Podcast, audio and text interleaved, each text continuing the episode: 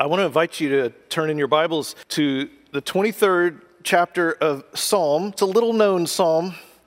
Some of you may have heard it. We're just going to read it from a, a few verses of this passage today.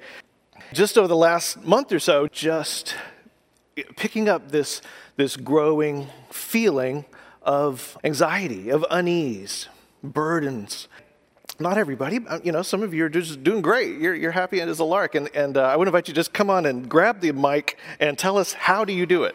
Uh, but for many of us, there is this, this, this feeling of heaviness. And, and so as I was just kind of praying through these things over the weeks, and the Lord just kind of, I felt like leading me to some of these, some stories in the Old Testament. And not really even sure how these connect all the way. And then these blobs and points, and it's like the more I stood back, I realized what God is after here. And so we've kind of like done a switch on the fly here. So we're, we're starting a series that was not planned, but I think it is timely and it's for us soul care.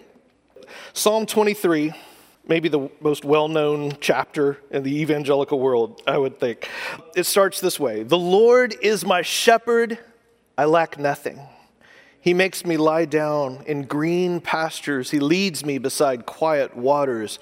God refreshes my soul. Today, I want to reflect on these ideas. God leads me beside quiet waters.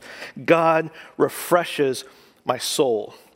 Here's, a, here's the word for waters it's mayim in the Hebrew. And quiet is this word manucha. Some of your Bibles, if you're reading, might say still waters. That was uh, the common way to put it. The word manucha means it means peace and stillness, serenity, harmony. There's this fascinating ancient rabbinical commentary I came across that, that where they say that on the seventh day, God created manucha. He created this peace, stillness, rest. And it's interesting because what the, uh, the insinuation is is that that actually had to be created. Peace had to be created uh, according to the Jewish understanding of the cosmos. If you dig into it, the natural state of things before God intervenes is chaos. The natural state of things is, is chaos, it's turbulence, something that is obvious to anybody who's ever raised children. Just leave it alone for an hour and it's chaos, right? So, so peace doesn't come naturally. The natural state of things isn't nothingness, it's turbulence. So peace has to be enforced, it has to be created. It's divine, it's a thing you enter and possess. And so the psalmist says, He leads me besides peaceful, still, serene, harmonious waters. It's a peace that God has imposed on the situation.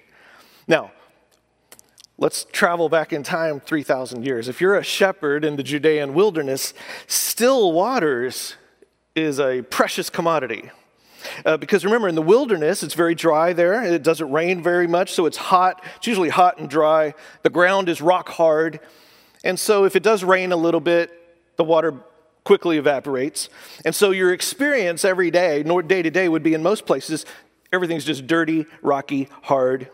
And if it did rain a lot, on the occasion, it rains a whole lot, let's say on some distant mountaintop, it might be the ground is so hard, what does it produce? A flash flood, right? We, we see these sometimes in the American Southwest.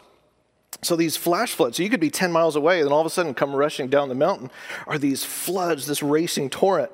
So several, uh, I was, uh, I was just looking back at the news several years ago in the uh, Qumran region where David would have been wandering the same region today, just a, it was about 10 or 15 years ago, uh, there was a rain and it, it created this 70 foot wall of water that came down the mountain and uh, it, it was devastating. Sure, if you're in the wilderness, you either have no water or you have rapid waters that'll just take out your whole flock. And so that Ma'im Manucha, the still water, a spring or a fresh source. And that is a beautiful thing to find.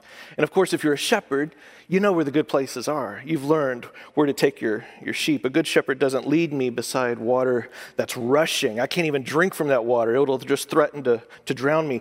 God wants to lead us to a place of refreshment. How many of you could use that right now? Am I the only one? Amen. If you were to describe your emotions today, your thoughts, the conditions in your mind, those voices in your head, if you were describe the state of your soul today, would you describe it as still water? Would it be a little sloshy? A little bubbling brook, right? Or does it feel kind of like you're just riding an avalanche down a mountain some days, right? Now, notice what he does. He then connects the still waters with the state of his soul. I want to peer into this. Notice the word for refreshes my soul, the word shuv. It's a really common word in the Old Testament, super common. It means restore, refresh, revive. Actually, the word for repent, teshuva, involves this, which simply means to return or, or to turn. And so the idea of repent in the scriptures is to turn away, literally to return home. Repenting is like returning home to God. Over a thousand times uh, you find this word, 71 times in the Psalms alone. A very, very common word, shuv. God restores, He refreshes, He revives, He returns us. And so the word soul, then, this is a cool word. This is the word nefesh. Let me see here you say nefesh. Nefesh. Nefesh is a very interesting word. Uh, it means, it can refer to life, it can refer to a person or a creature, uh, or to one's soul, the nefesh. The root of this word comes from this ancient, ancient, ancient Hebrew word, which means to breathe. Just to breathe. It's something, because a, a nefesh in the scriptures was anything that was capable of breath. In Genesis 1, you have let every creature, and then it says that has breath. That it's, it's that ability to inhale and exhale uh, the physical act of just, it's what makes you unique. It's what makes you a nefesh type creature, a soulish creature, as opposed to the other parts of creation, like rocks and hills and seas and things like that. So, if you're going to look at this, maybe another way to translate this, you could say, God restores my soul, He refreshes my life. God shoves me to my nefesh. If someone asks you later today, what'd y'all learn in church? Well, God shoves me to my nefesh. yes. He revives my humanity. Is there anybody here today who feels stretched a little thin? Right? Like, like butter scraped across too much bread. Amen. How many of you are just, Life just feels like a slog sometimes, like daily, day after day. You feel like you're just trapped in this thankless cycle of do more, do more, do more, right? It's just every day is one more round of diapers, one more round of folding the laundry, one more round packing lunches, right? And what God does is restore us to our humanity. Our humanity. It's what the, uh, the God, let me show you here. The uh, fourth commandment remember the Sabbath day. What the fourth commandment is all about. We've talked about this before, so I won't go all into it, but the God's gift of the Sabbath to his people is a commandment and a gift, right? And it was to remind them and us that you are more than what you produce. That's not your identity. Your worth, your identity rests in just belonging to me. That's what God communicates to us. So when you feel like you, you can't catch your breath, and, and maybe if I were, if you and I were sitting around speaking Hebrew to one another in 1000 BC, we might even say it like this God returns me to my breath. He gives me my breath back. Now, for the psalmist, the state of his soul, his insides, is inextricably bound to his outsides. it's about being a whole being. The, the psalmist, when you read the, the Old Testament, he doesn't see himself as this sort of schizophrenic thing that, like, with separate personalities at war with each other, right? Uh, the, the natural things that he talks about, like, just blend seamlessly with, with the supernatural things in his life. And so, in the Jewish understanding, the human being the mind, body, spirit, soul, fingers, toes, heart, mind, spirit, body, all those things are an integrated being. The human being is an integrated being, and what happens to the spirit or what happens to the body affects the other. And so the nefesh, that means soul, yeah, but it also means breathing. nefesh, is breathing. So is he talking about some kind of a mystical spiritual thing here, or is he just is it just as natural as God gives me my breath? The psalmist would say, Yeah. Yeah, God is the source of his breath and his life. And so, you know, uh, uh, in some circles, Christian theological whatever circles, there's a lot of debates today about what you know what's the nature of our soul. What, how are we made up? You know, are we a, are, am I a spirit who like has a mind and I live inside a body, or am I a body and a spirit, or am I two part, three part? And and those and and those are interesting uh, arguments, but they can miss the point. The point, because what Scripture reveals to us over and over is that we are integrated beings. We're integrated beings. What affects one part of us? Yes, you have a spirit. And what affects one part of us affects the other. So, what's happening in my spirit affects my mind and my behavior, even my health, right? And vice versa. I'm called to renew my mind. It, you know, when, when God renews me on the inside, it should affect my behavior. It should affect all of me. And so, even, even science today, it's interesting, is like discovering this to be an absolutely fundamental truth about humanity that we are integrated beings. And so, we can do ourselves a lot of damage actually by trying to get so deep into the woods, you know, about body, soul, mind, spirit thing that we, we, we try to separate who we are, or separate our physical self from our our spiritual self, like these two independent entities. Well, first of all, it's heresy. It's the definition of Gnosticism. Um, but it also, well, it also turns us into these sort of fractured, hypocritical, confused, stressed out creatures, and that isn't what God wants for us. When you are saved, when you and I come to the Lord and we give our life to Him, and He makes us into a new creation, He does not set you free from your physical self. I want you to get this. Rather, he restores you to your original design. He reunifies you, right? The real you. He reconnects your spirit to your fractured physical self for the first time. Once what, once what was, once, uh, uh you know, uh, a schism is now united is now made whole. We are made whole in salvation. To be a new creation in God's kingdom is not to be less human, but more fully human, really, than you ever were before, as God always intended. So, whether we're, it, it, it, it's to come to a place where you are free from the bondage of sin, where every aspect of your life is connected to Him. And we are no more, we're no more this fractured being searching for our identity. We are whole. So when God is your shepherd, what does it say he does? Well, he says, You lack nothing. We're whole, we have everything. So we might summarize the psalm like this God gives life to all of me. He brings me back to life. He brings my breath back to me, but He gives life to all of me, body and soul. I want to talk about this in practical terms for a couple minutes. Back to this idea of breathing. I was reading that most people, uh, the average American, breathes roughly 16 to 20 times a minute. Did you know that? I didn't know that, but I consulted an expert named Go Ogle. And it's just this fount of knowledge. 16 to 20 times a minute is the average American. That's how, how much we breathe. That's, that's pretty fast, actually. Experts tell us the optimal breathing rate for the human body is six breaths a minute. That's one breath every 10 seconds. Some of you are hyperventilating just thinking about breathing that slow, right? That's how your body is made to functionally function ideally. Now imagine the state of peace you'd have to be in to instead of which is that's American, that's us, to going,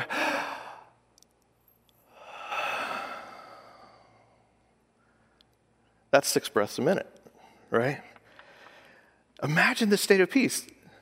That's, that's not easy to do, especially for us average Americans when, you know, we're sitting there panting like a dog while we're eating chicken wings watching TV, right? I mean, what the psalmist knows here is that breathing is not just a physical act, though. It is a spiritual one. And it reflects the state of our soul, our nefesh. And so even the word, interestingly, the word for how the psalmist arrived at the knowledge of this, we'd say he was inspired, which literally means to fill with breath, the breath of life of God. Now, think about another word scriptures use that reveal kind of this integrated being heart, right? Heart. Was he talking about your heart or your heart, right? If we had a heart monitor up here and it hooked me all up uh, to all the little nodes and electrodes, something we would discover really quickly is that my breathing, whether I'm panting like a dog or breathing slowly, has an almost instant, instant effect on not just my O2 intake, but my heart rate, right? Isn't that interesting? When I go to my family doctor and he wants to take my pulse, he doesn't tell me, now, Scott, I want you to slow your heart. What does he tell me? Slow your breathing, take a deep breath. Right. Why? Because my breathing affects my heart rate and my, it's also all affected by everything happening on the outside of me, on the outside world, whether, whether I'm feeling fearful of the news or I'm getting stressed out by my kids doing their homework or not, you know, or petting my dog while he, his little head sleeps on my lap, you know, or something like that. All that has an instant effect on my heart rate. Isn't that interesting? How many of you, when you find yourself in some moment of, of like serious anxiety, whether it's something real or it's just something that's kind of happening inside you, whatever it is, those waters are churning, the flash flood of worry and, and stress is, you know, it's on the way. You can t- hear it coming down the mountain. If we were to monitor you, your heart and your breathing would probably be all out of whack, right? Some of us, just our everyday life walking around, if we were to monitor you, it'd look like a drunken etch a sketch, right? It'd just be all over the place because that's just like life. How many of you, when you're in those, those times of anxiety, what do you tell yourself? Just breathe, just breathe. Or if you're in an argument with somebody, just breathe, just breathe, just breathe. Why? It has an instant effect on us because we're integrated beings. Those moments when you look up at a beautiful sky and you're like, oh, it just took my breath away, right? And the beauty of that just sort of puts you in a calm state. That's your heart, by the way, telling you, we like this. Give us more of this. Yeah.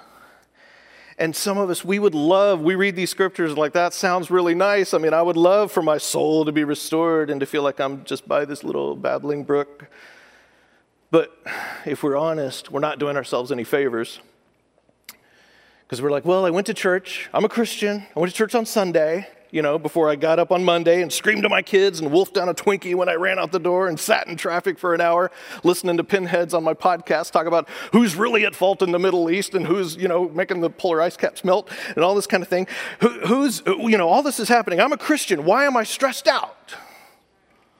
But what that does is it actually denies the reality of how we're designed, of how your God designed you, right? To think that we don't need to make any space for God in the moment by moment routines of our life. And the psalmist says, Still waters. Oh, yes, that is exactly what it's like when I stop and I take time with God so He can return me to my breathing, return me to my humanity. Are you with me? Amen. It's interesting what you see across our society right now. For years now, for years, is that people are beginning to tap into this.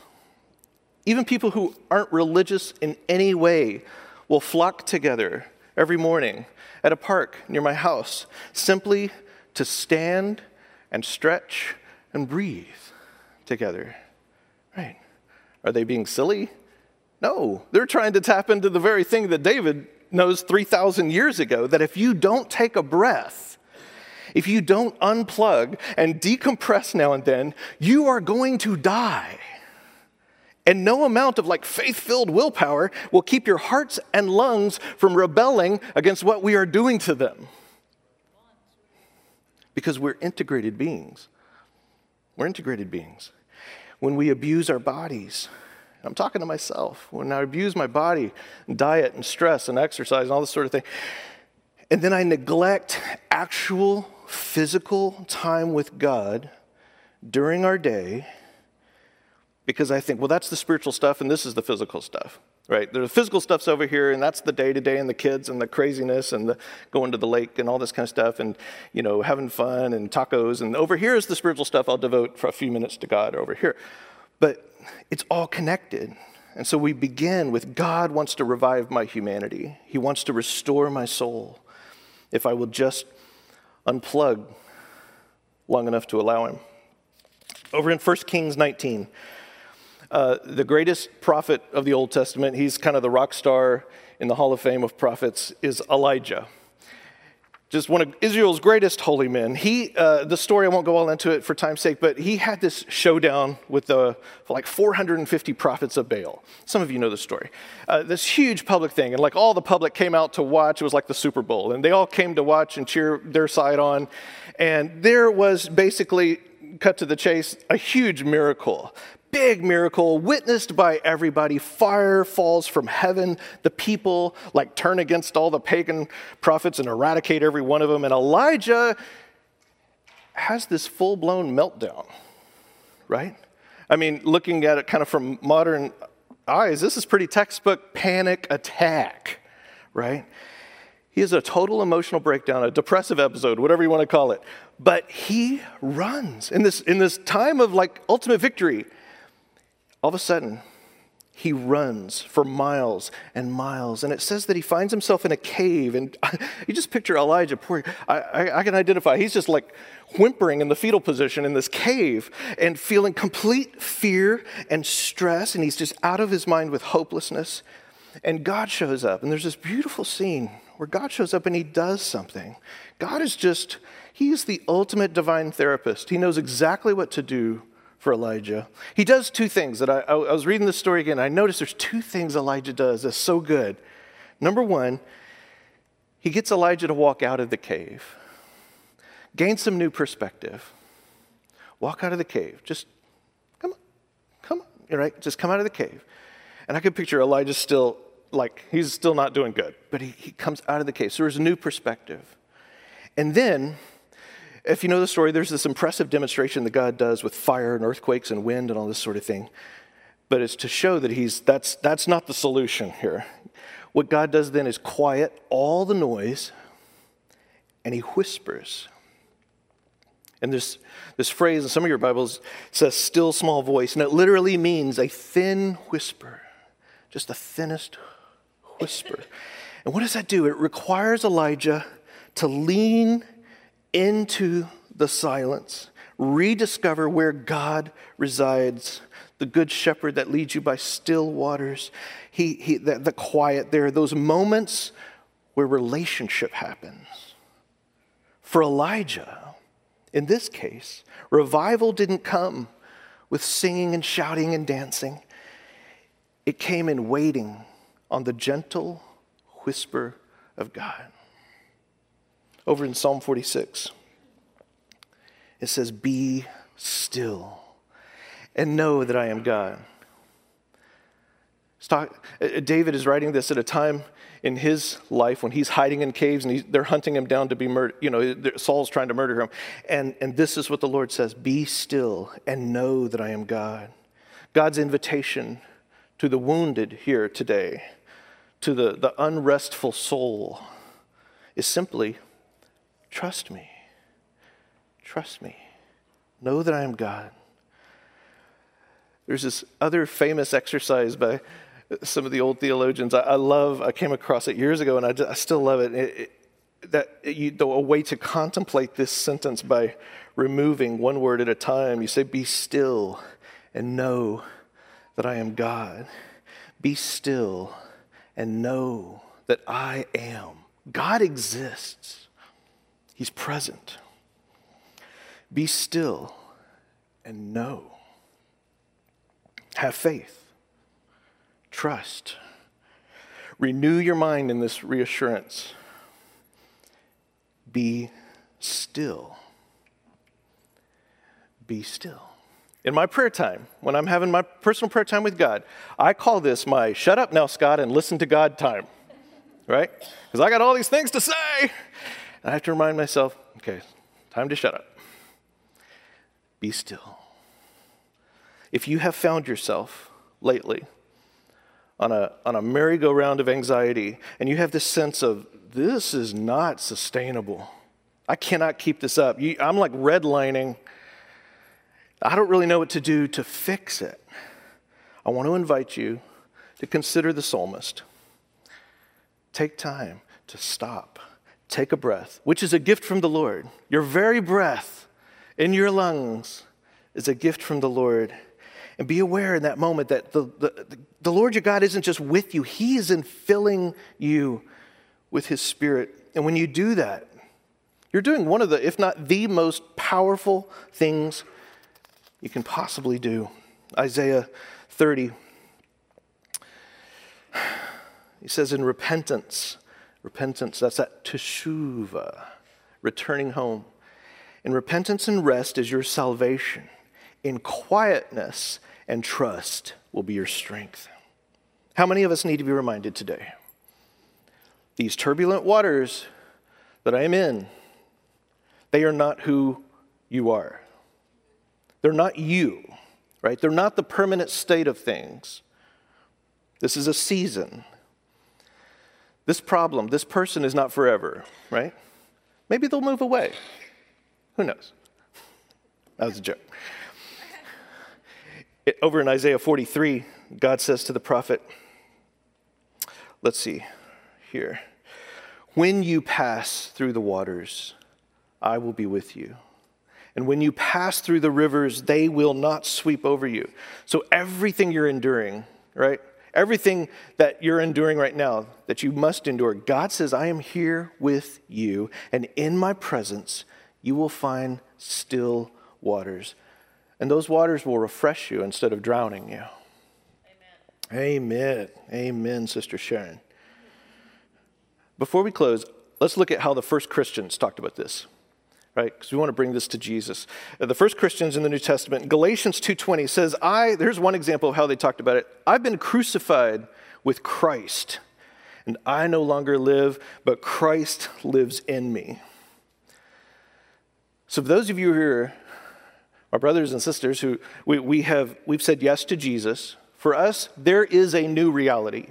There just is a new reality where the old you that would have been like offended by other people like and just made you lose your mind. The part of you that would have been angered and agitated and it would have just sent you into a rage that consumed you. You remember that person?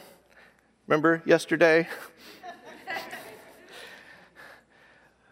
That that stress and that anger that would have defined you. I, I am this person i am this right? That you according to the scripture has been swallowed up right, has been washed away. A new identity has taken its place. The true self, the true us, this integrated being. And yeah, we might still be angered by things, sure, agitated by things, disappointed by people. They're going to let us down. We're going to be grieved by horrible events that happen. But I no longer have to own the anxiety of that situation. I don't have to own that because my Christ has invited me, commanded, in fact, that I choose trust over worry to lay my burdens at his feet and embrace his yoke, eh, his burden, which he says is light and easy because you belong to Christ. Are you with me? We belong to Christ. And so, okay, so there's this problem. Yeah, eh, I don't have to ignore it. I can work toward its solution. I can pay attention to it. I can work to resolve it. I can respond in compassion toward the people who are involved and the hurting people. But I am no longer confused about whether this thing is me. I love what, what dad said just a few minutes ago, right? You don't own the problems of the world, they're not yours to solve, right? You can't, right? So we, we lay those at the feet of the only one who can solve those things. Because I have an identity I have a reality, and that is eternal. And I am no longer homeless. I have a shepherd. I'm not just a wandering sheep trying to take care of myself. I have a good shepherd who is relentlessly devoted to my soul. That means I also don't have to run away to find what I need, to find the peace that I need, because everything I need is right here. In this story, Elijah ran a hundred miles to a cave to discover that everything he needed was right in front of him the whole time in the form of quiet intimacy with the God who loves us more than we can imagine. That's right there. So, in a minute, we're going to take communion together. So, if you have the elements, you can be getting those ready. And uh, if you don't, there's some on the tables in the back there, there, and back there. If you're watching by live stream, we invite you to take this with us right there at home. and so, this is more than just a, a little ritual that we do. Today, I invite you, as we take these elements, I want to invite you not just to, you know, nibble on the cracker and sip the juice and, you know, think a nice thought. I want you to breathe, to know that God is. First and foremost, He is. We can rest assured of that. And that Christ is present with us right now. Is Christ this little cracker? No, but He is right here present with us. He is right here present, even in this act that we do. Is this just a physical thing or a spiritual thing? Yeah. Yeah. Maybe what some of us need to do as we take this communion is, is allow God to fill us, to fill our lungs, to restore our soul, and, and to refresh us, to fill us anew with His Spirit, right? We need to be baptized in the Spirit, and that's not just a one time thing. It's not just a be filled once, it's a be being filled. Be being filled over and over and over again because it's His Spirit that is the source of true life. You have been, you who have been weary and stressed and heavy laden, Jesus invites you today into that stillness. So let me pray for us. Heavenly Father, we invite you, Lord, into these turbulent waters. We invite you now into the ways in which we've been, all those, those stresses have been spilling over the top of the cup. And we invite you, Lord God, into our worries and our anxieties and our burdens that are not for us to carry. We acknowledge a true self, the us that has been crucified with Christ and who lives resurrected with Christ. We ask you, Lord, to meet us in this space and this calm calm these waters that need calming. The Ma'im Menucha, Lord God. Lead us by those waters, the still, serene, peaceful place. That's what we long for our soul to be. That state of shalom, a state of reconciliation with you, God, that we long for. We invite you into the space of our everyday lives and to turn it sacred, Lord. And so, as we prepare, Lord, to take this bread and to take this cup, we repent of all the ways, Lord, that we have played God, that we took on the burdens of life by ourselves. We repent. We return home to you, the Good Shepherd. We are grateful for your forgiveness and your mercy. Lord, as we eat the bread, we drink the juice. We also breathe out all of our worries and our burdens that we've been grasping onto, and we lay those at your feet, Lord Jesus. We thank you. Thank you for the unimaginable act of love on the cross that sets us free and fills us with hope. In the name of Jesus the Christ, everybody said, Amen. The body of Christ broken for you.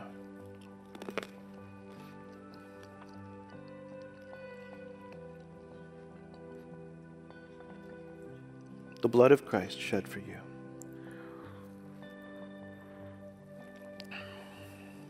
Hallelujah. Thank you, Lord.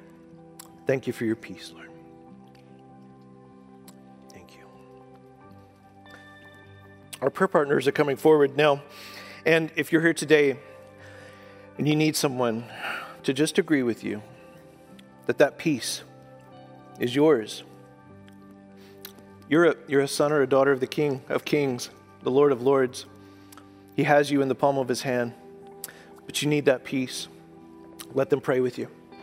Whatever else is going on in your life that you need prayer and agreement for, come forward, let them pray with you about anything. If you want to say yes to Jesus today and experience the Good Shepherd in your life, if you're tired of wandering around and trying to do it on your own and finding all the good water by yourself, and you're ready for a shepherd to lead you by those waters, you can say yes to Jesus today. Come forward and let them pray with you. Amen. Will you stand to your feet? All my friends, may the Lord bless you and keep you. May he make his face shine upon you. And may you walk this week in his grace and his peace. In the name of Jesus, amen. Bye bye.